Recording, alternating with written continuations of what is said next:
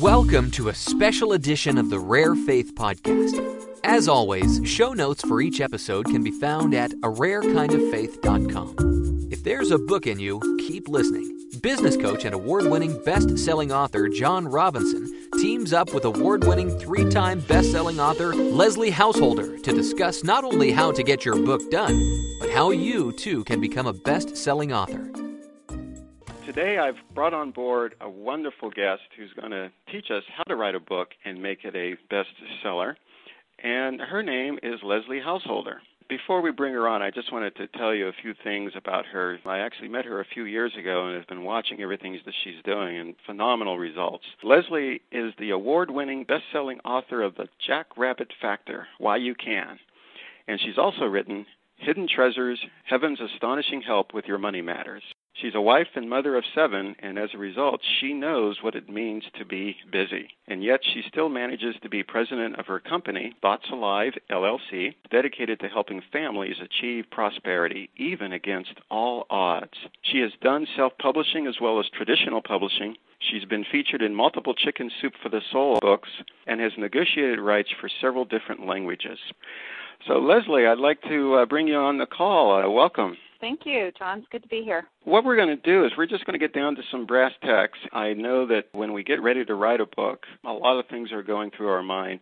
This might have been something we've been thinking about for months, perhaps even years, and now we've gotten to a point where we're actually committing ourselves to write the book.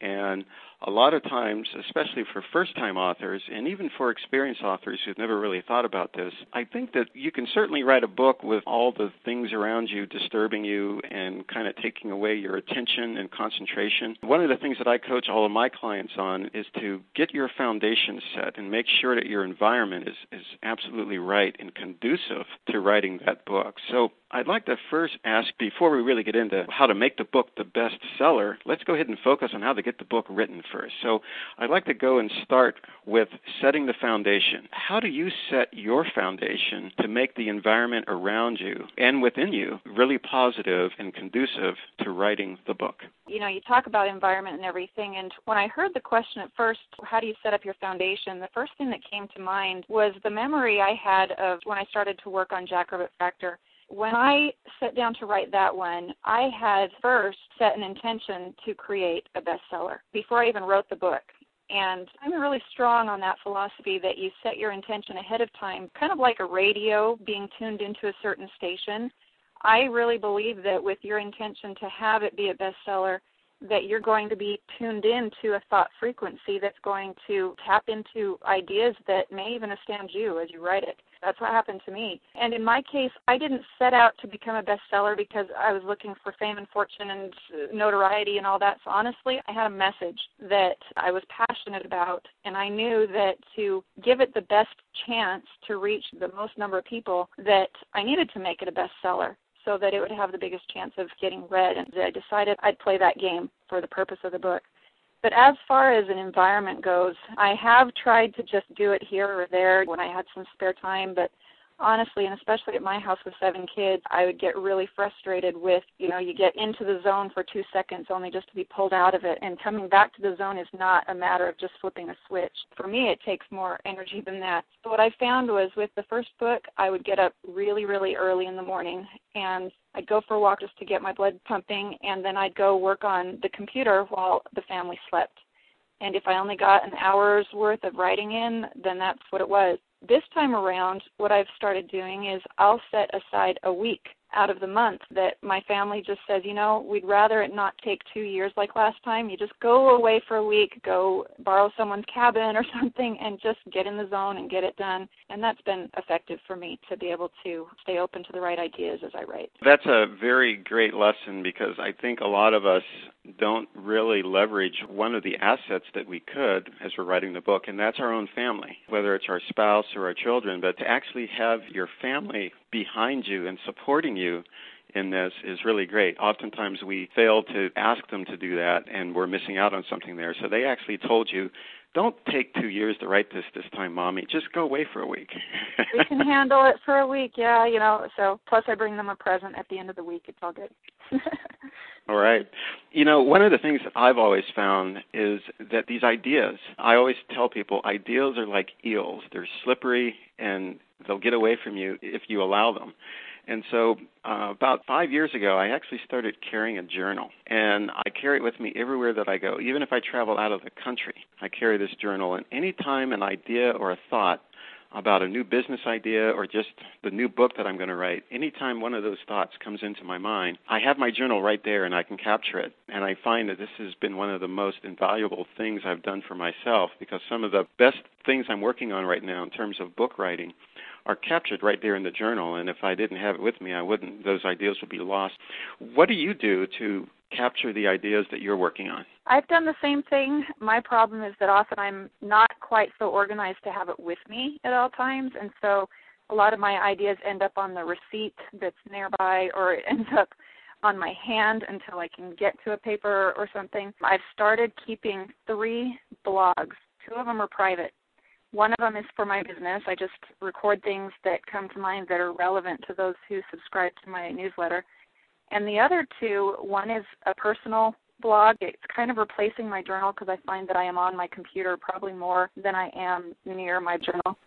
And then the other one, real quick, this interesting thing happened to us about a month ago when we were deciding that, you know, let's let mom go away for a week and just have a retreat to work on her book. I didn't really like the idea of going by myself, and so I had a friend who was also writing a book, and I invited her to come with me so that we could both write our books at the same time. She wanted to, but she was teaching a class that week, couldn't make it. So we decided to open it up to our subscriber base and see if anybody else was writing a book, and for a fee, they could come with me one on one, and I'd help them with their book. I'd help them understand the publishing business and all these things in between all the times that we were writing our own book. And I put that out there to the database and found out that there were quite a few people interested, and the challenges that they had to overcome in order to come up with the fee have been so amazing and so inspiring and it's becoming a story all on its own that that blog is going to be another book once this is all said and done. And it's all about writers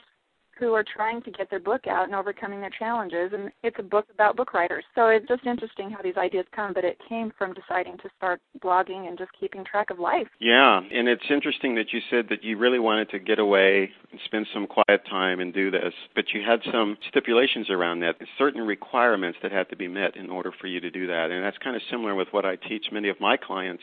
I teach them this concept of honoring you. And when I tell my clients this, I ask them to ask themselves, how do you write? Where do you write? And when do you write?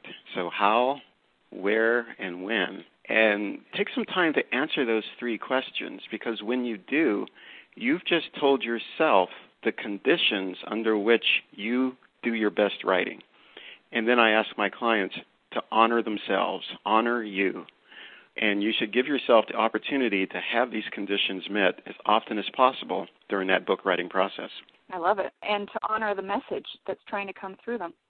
Absolutely. So this has been one of the things I always talk about.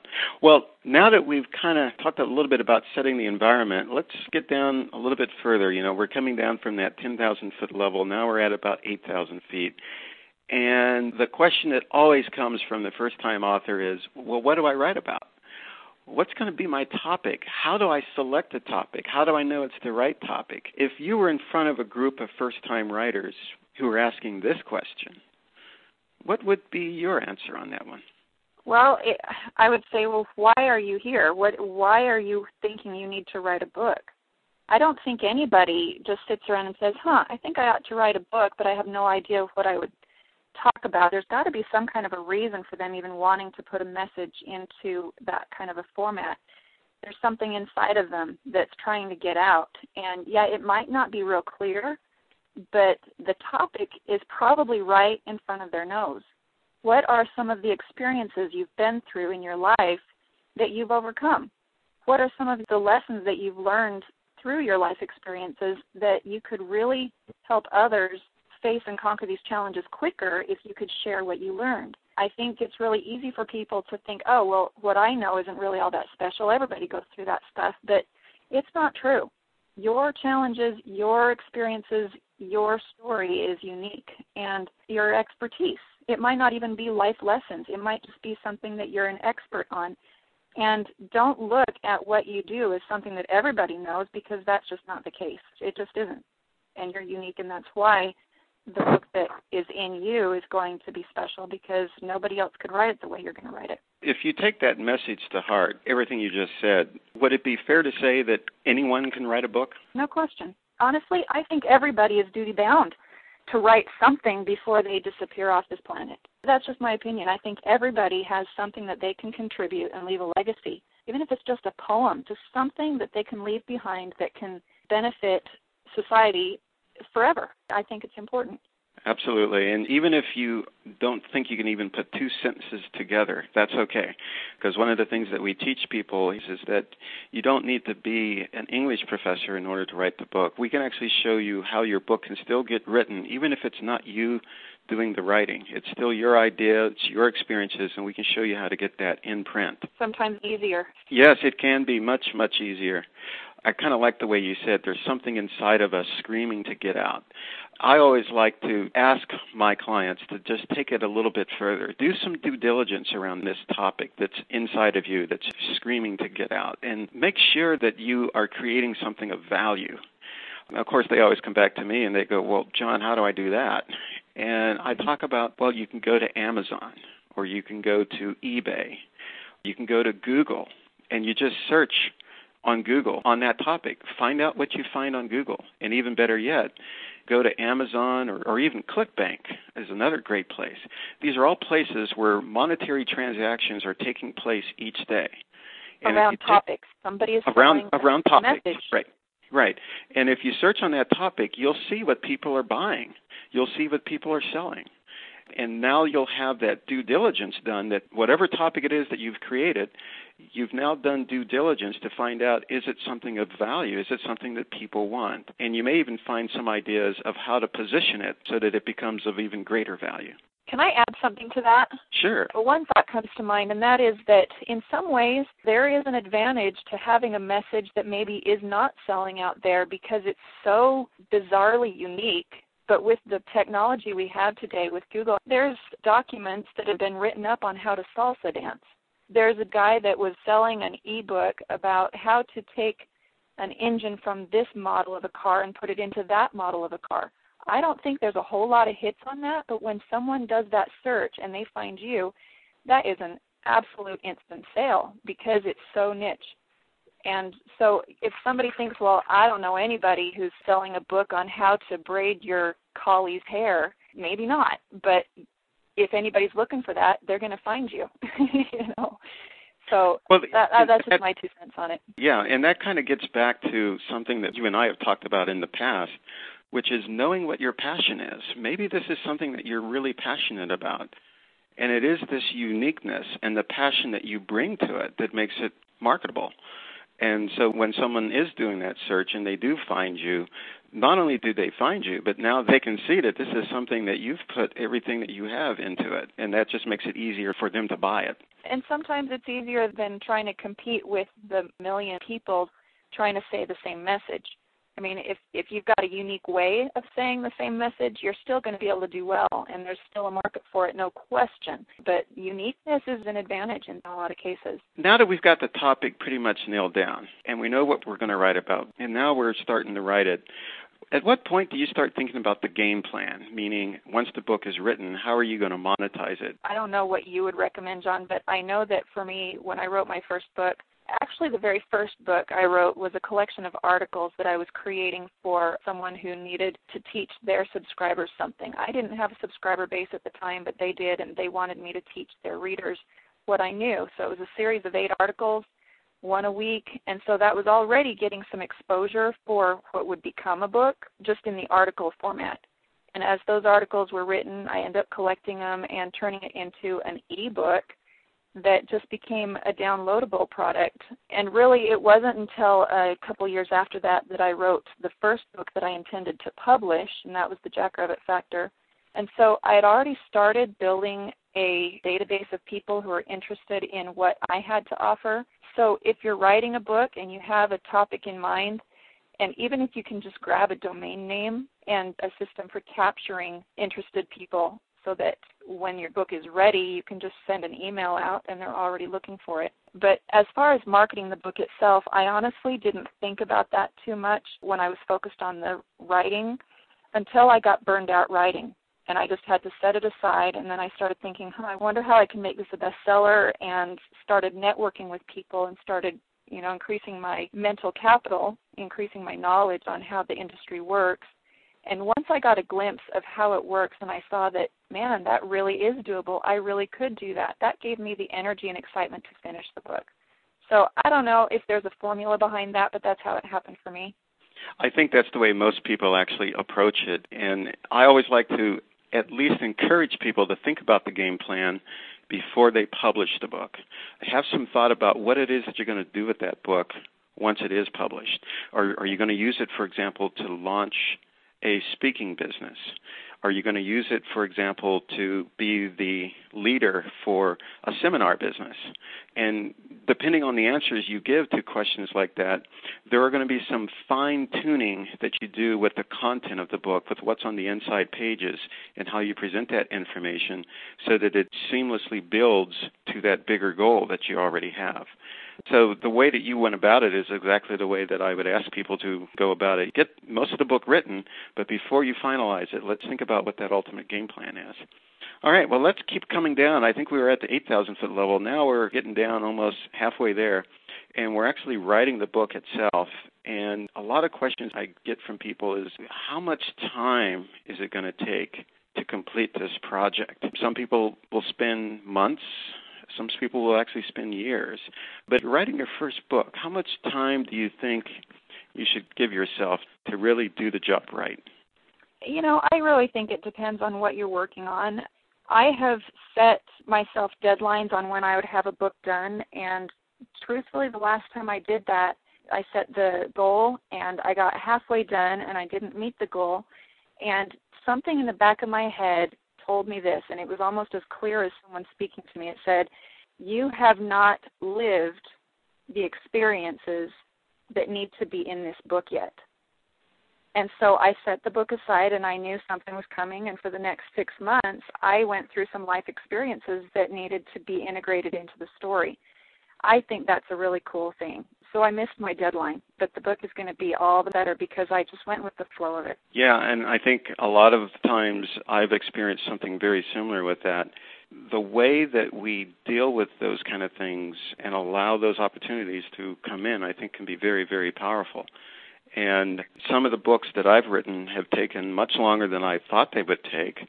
But at the end, I was always in that same thinking that the book is much better for that. So we all have to build goals. So there's nothing bad with having a goal out there that you'd like to have the book written by such and such a date. And I think it's a good idea to build a goal, but there's nothing really bad about not hitting that goal the first time out. Well, it's like they say the goal is in stone, but the plan is in sand. yeah.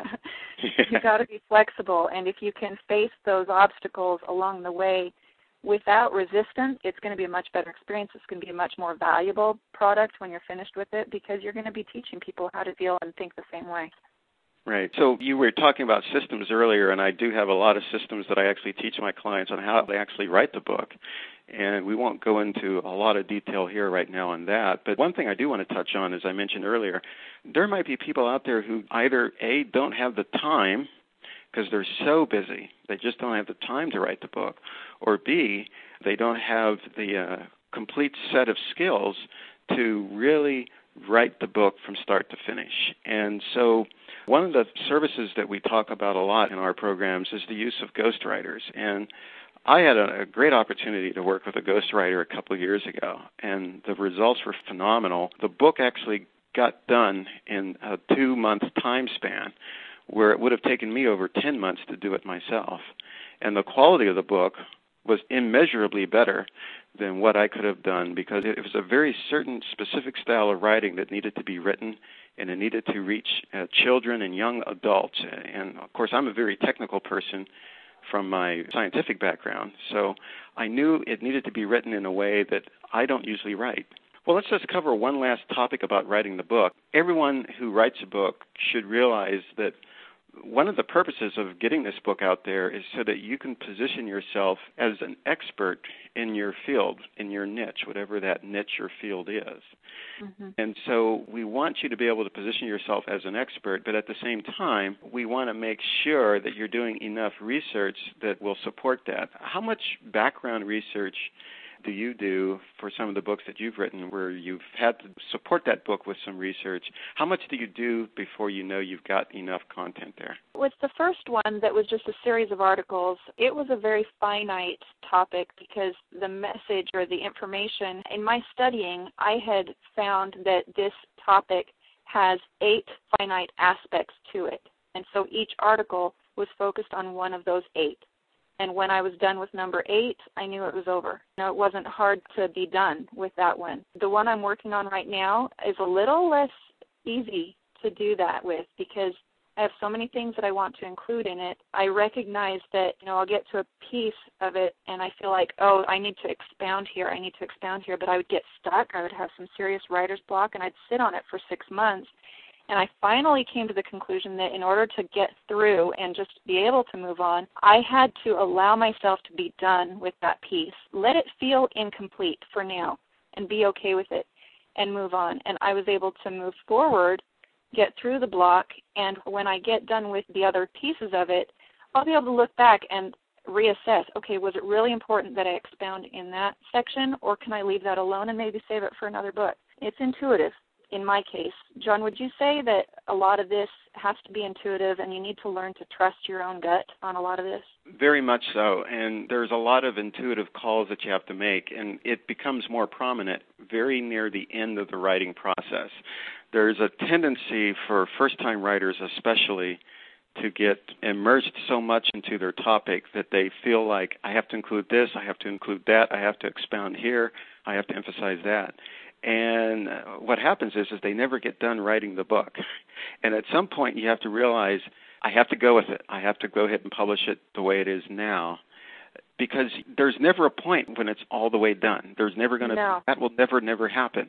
So you have to use your intuition and choose a point when you know that you've gotten as far as you need to go this time around. And you call the shot right there and you go to print. And sometimes you just have to tell yourself all right i choose to be done and it's okay because I'm not done. It doesn't mean I couldn't write more later.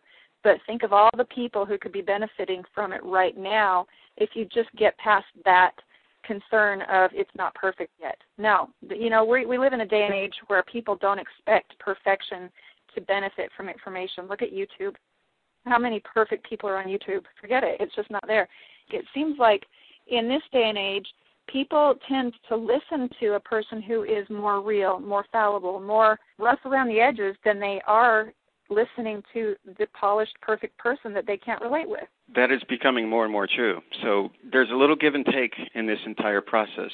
You obviously want the book to pass a certain level of quality. And once you've gotten past there, then again, you're using your intuition in terms of how far do you take it, how far do you need to take it. And you can let an editor do the polishing of what you've created, but as far as getting all the things that you've ever known or will ever know into one book, you just have to let go of that.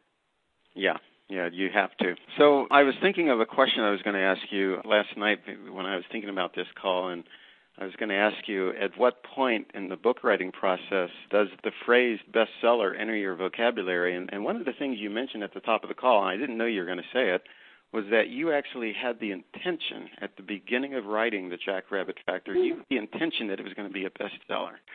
Yeah. And I found that to be just a phenomenal idea to just say, I'm going to write a book and I'm going to make it a bestseller. Because you just draw the line in the sand and you go for it.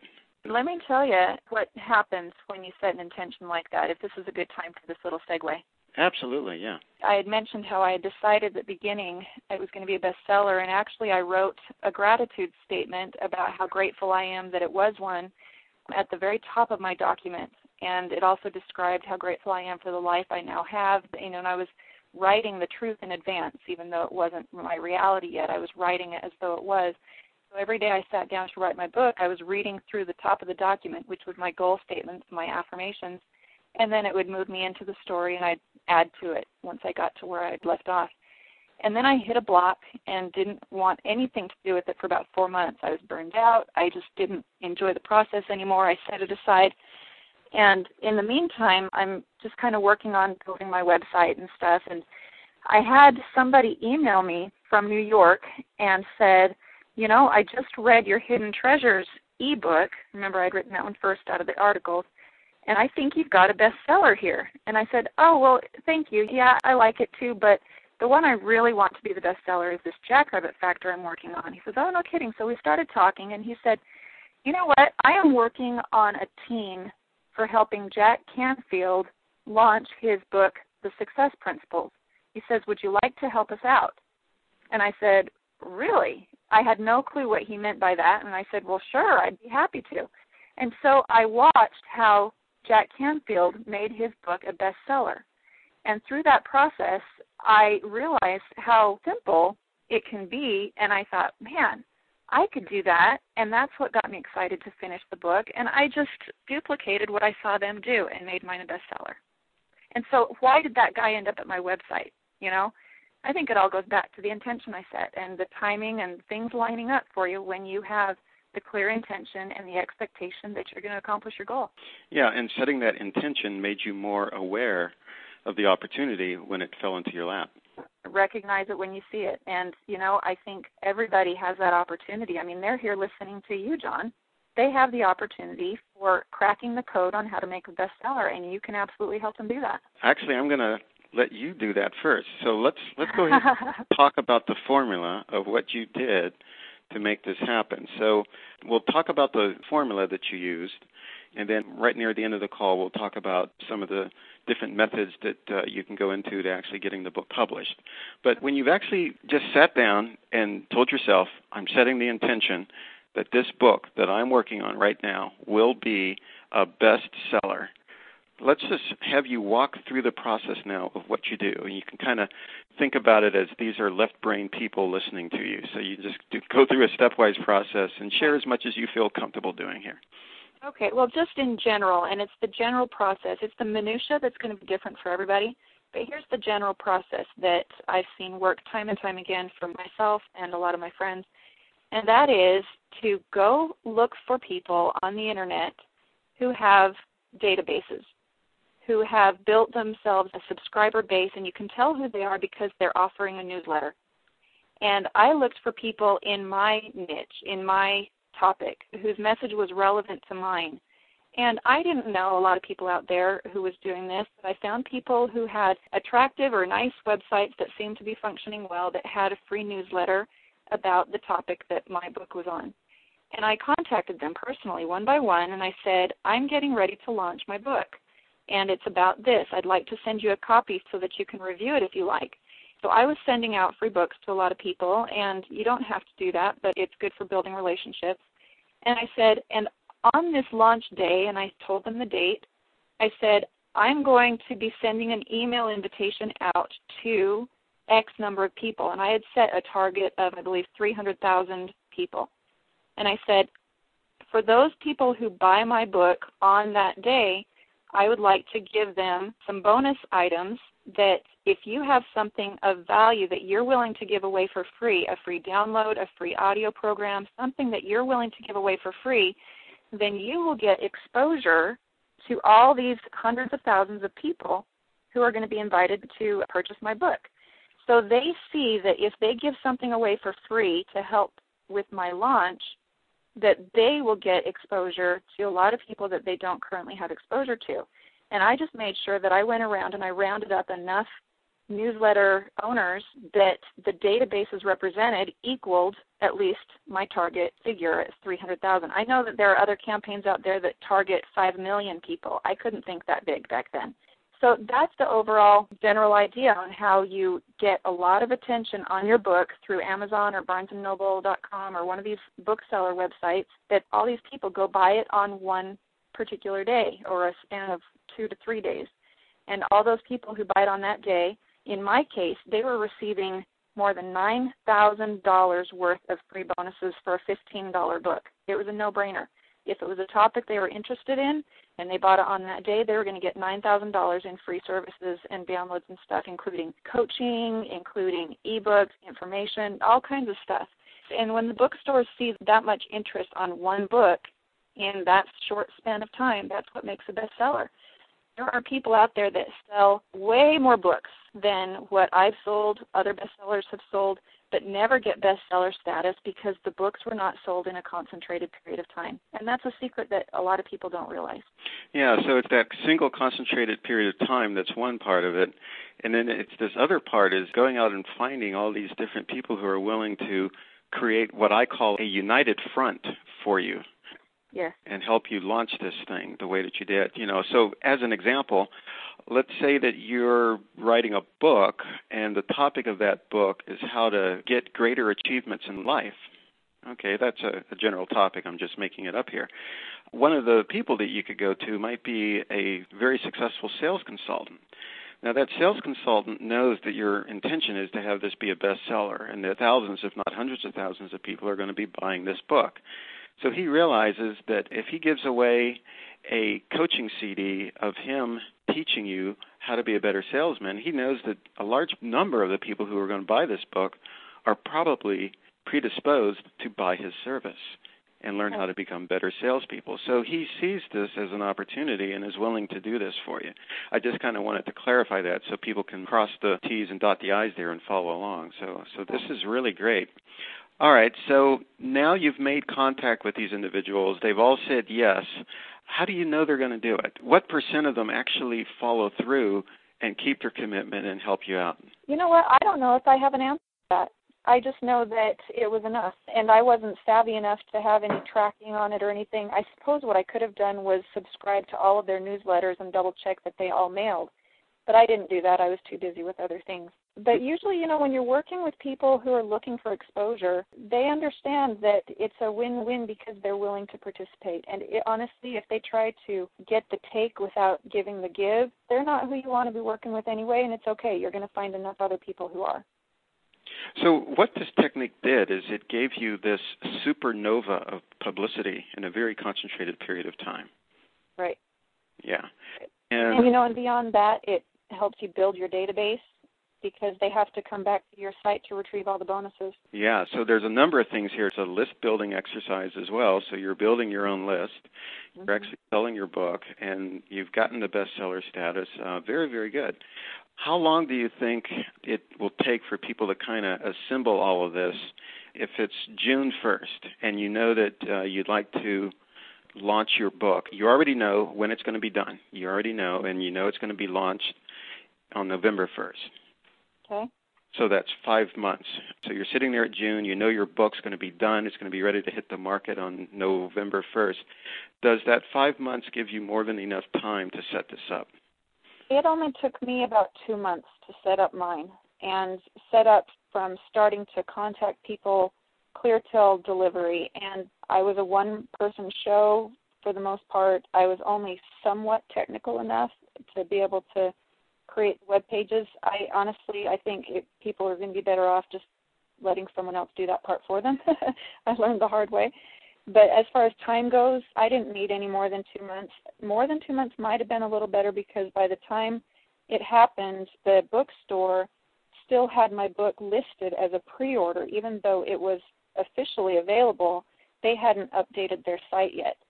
And so it looked like a pre-order, but it wasn't. And that was the only thing that felt a little too rushed was that I didn't wait to make sure that the bookstore had it listed with the picture and with the buy it now button in place and stuff, but it still worked. It still accomplished what it needed to. So, how much website work was actually required for you to make this happen? I wanted to make sure that I had a way to capture their email addresses when they came to retrieve their bonuses. And so, basically, there was one sales page that explained the launch and how it would work for them to get their bonuses. Basically, buy the book today, and you can come back here with your order confirmation to retrieve your bonuses.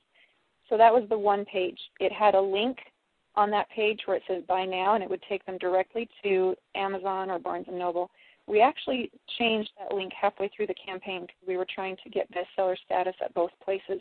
But then there's a second page that after they've placed their order, they come back to that second page and they enter their order confirmation number from Amazon or Barnes. And then the third page delivers the bonuses where we had a little image and a description of all the bonuses that had been contributed.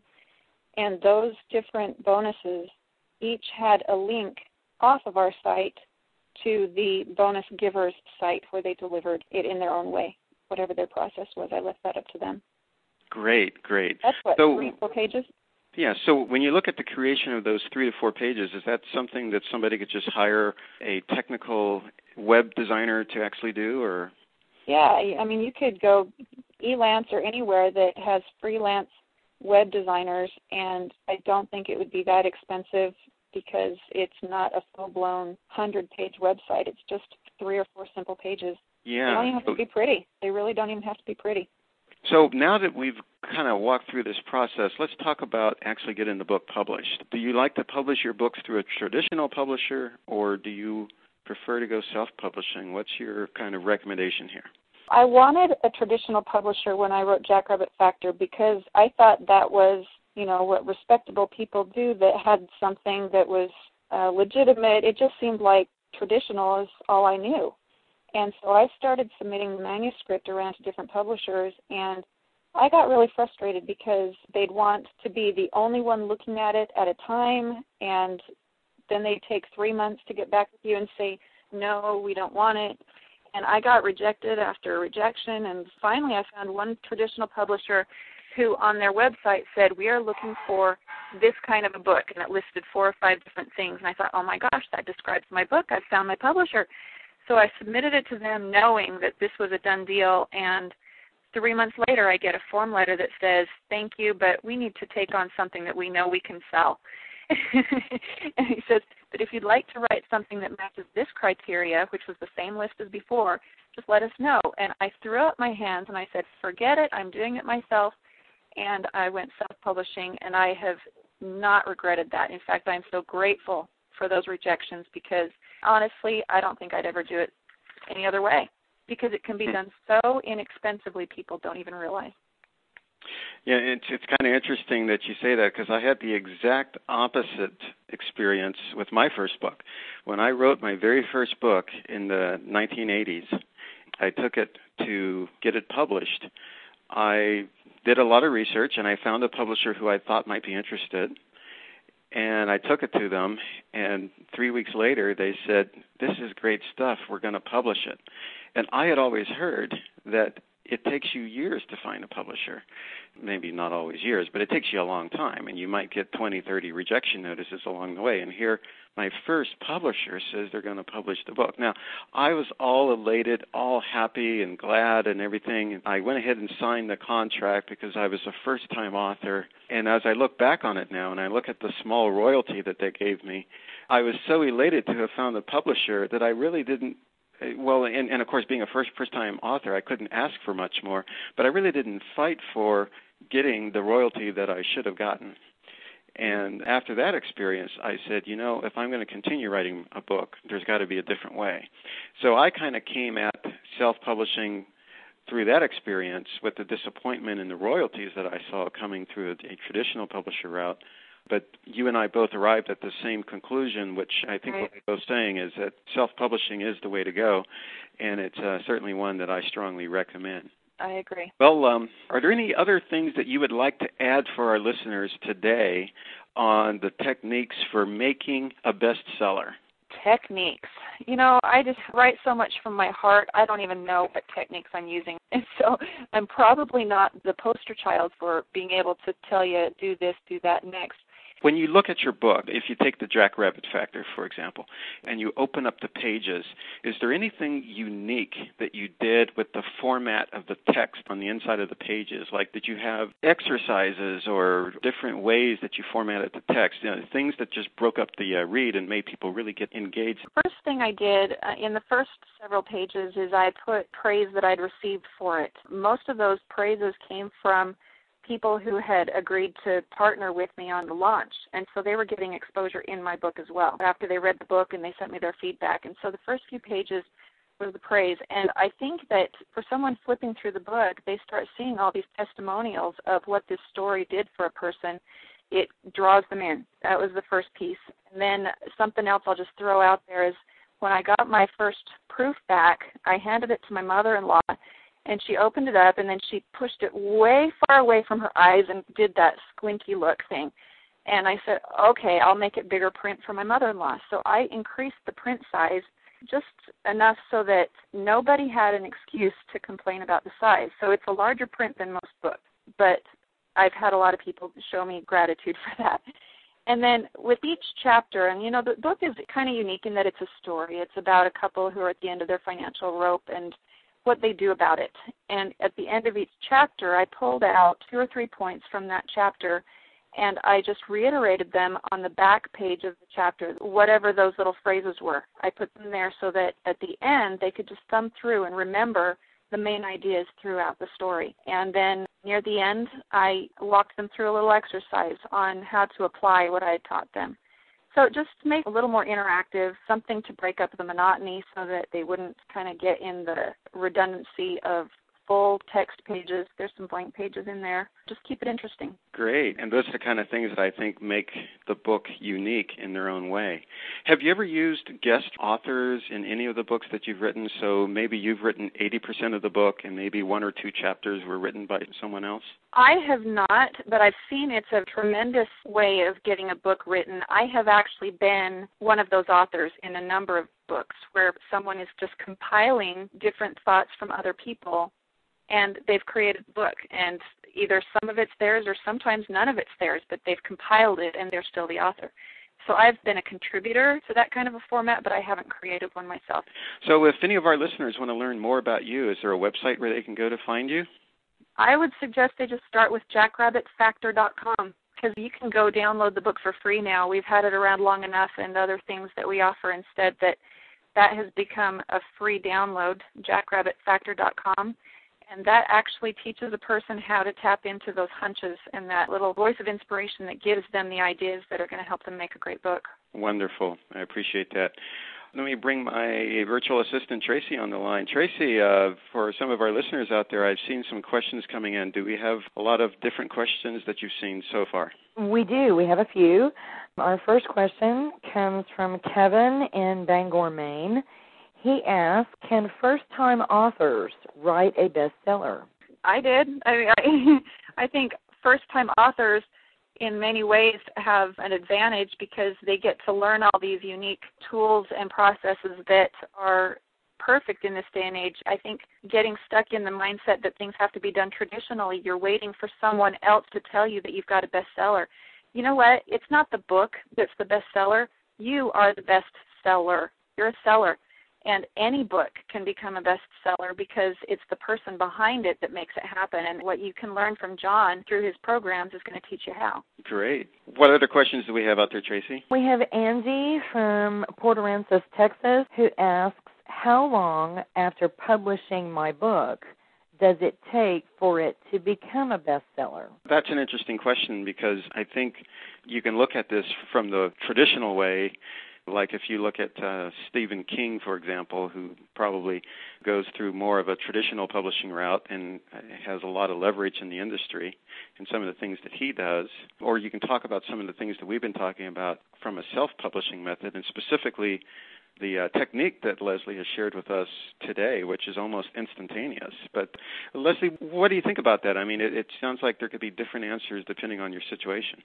Yeah, it can. And I'll tell you a couple real brief stories that just hopefully will open the listeners' minds about that question. Number one, I've only published two books of my own. I've republished some old public domain material, but the Hidden Treasures book that started out being articles, I didn't realize this after I made Jackrabbit Factor a bestseller right out the chute. I mean, right out the chute. About a year or two later, I was browsing on Amazon.com and I just happened to go check something on hidden treasures and found out that it was on the bestseller list. And I didn't even do anything to get it there, but it had become one two years after it was published because of all the energy that I'd been putting around Jackrabbit Factor and people wanting to find out what else I had out there. And it actually sat on the Amazon bestseller list for at least nine months that I noticed. I don't know how long it had been there before. And so, how long does it take? It takes as long as it takes for you to get the word out. And again, remember, it's not a matter of how many books you've sold in the last four years, it's how many books can you sell in three days. So that's completely within your control how long that's going to take. Okay, so what I'm hearing there is that you make a decision and then you act on that decision. And a lot of times we can let our own story get in the way of acting on that decision. And that's one of the reasons why I offer the coaching services that I do because I'm always keeping my clients in action. There's always a homework assignment that they're going to have and work on that. And when they come back on the next call with me, that's one of the first things that I ask them is, uh, Did you work on this? And so that's why these programs that we have here are so important. It's to allow you to live that purpose and that vision that you've set for yourself and stay in uh-huh. action towards meeting that. I did remember I had some friends, actually, I was friends of their daughter, but years ago, it was probably 20 years ago, they ended up on Oprah talking about their book. And of course, it was an instant New York Times bestseller. And what I found out was that in hindsight, they wished that they had been more prepared for that. Now, what does that mean? today, if you had an opportunity to go on to Oprah, it could be that you would be better prepared to take the time to build a website that's ready to capture a lot of traffic.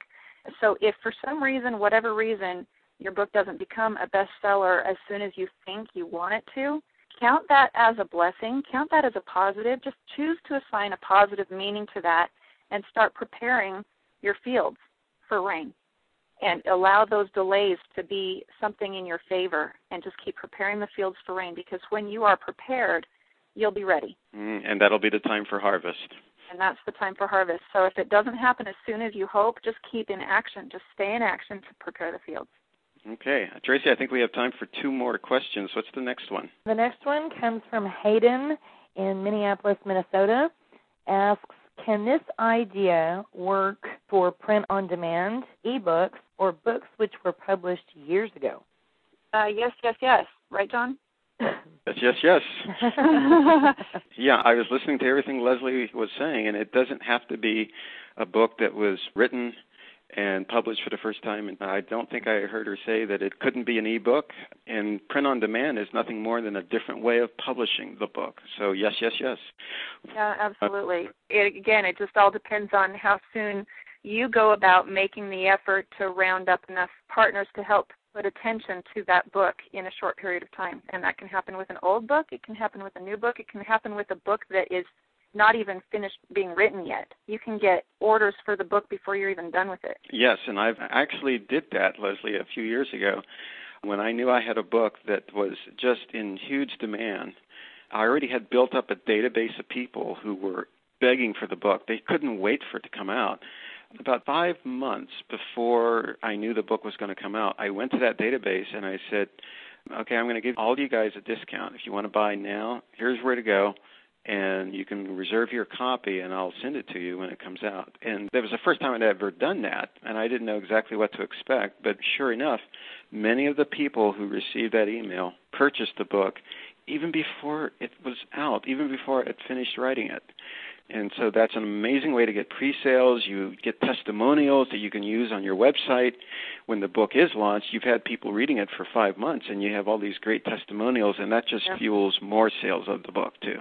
Yeah, you know, and I'll just throw this in too. That comparing that to traditional publishing is that I found out when you have a traditional publisher take your book, they still expect you to be the one to go sell it they still expect you to be the one to go drive traffic to their stores.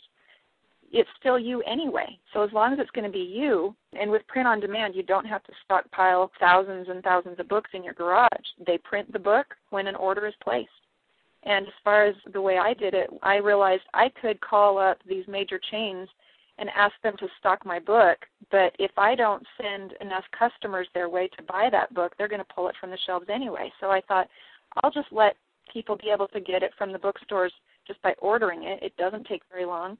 And if that store gets enough interest in that book, they'll stock it naturally, and I don't have to make sure I'm driving enough traffic because the traffic's already there. Great. Great. Well, I think we answered that question. Last question, Tracy. Uh, do we have any more questions left up? We do have one more good one. We have Audrey from Tampa, Florida, who wants to know what skill set do you need to have in addition to being an author to make your book a bestseller? What skills? Skill set. Skill sets. Being resourceful, and that's not something you have to even have now, but be willing to learn how to be resourceful. I was not an English major, I was a math major, and here I am writing a storybook. Go figure. Just don't listen to any of the rules on how you think things are supposed to be because it's those who recognize that, you know what, I really don't answer to anybody about how this is supposed to work. I'm just going to do it anyway. So, skill set be resourceful, be open minded, be optimistic, be diligent, be tenacious. Honestly, I think all the other skill sets that might come into play, like web savviness or grammar, all those technical things, those are so secondary to those other skill sets of just having the right mindset and right attitude going into it. And I would throw in one more, and that is to be persistent, which is my favorite skill set. Yeah. you have to be persistent to make this work. There are always going to be obstacles that are going to be thrown in your way, and you don't want to let any one of those obstacles stop you from winning the prize, which is your goal that you set for yourself. And every obstacle can turn into a stepping stone, just depending on how you decide to look at it. And everybody I know who's ever done this has faced plenty of obstacles, but they just don't let that stop them and each one conditions the person to be able to accomplish what they set out to do in the first place. Well, Leslie, this was an outstanding call and a great lesson. We want to encourage all of those who were on the call to make it back to our website. Leslie, thank you so much for joining us. Great to be here. We hope you've enjoyed this preview of Leslie Householder's Profitable Author Program. For more information on how you can make your book a bestseller, or to discover how Leslie made over a million dollars giving her book away for free, go to profitableauthor.com. That's www.profitableauthor.com.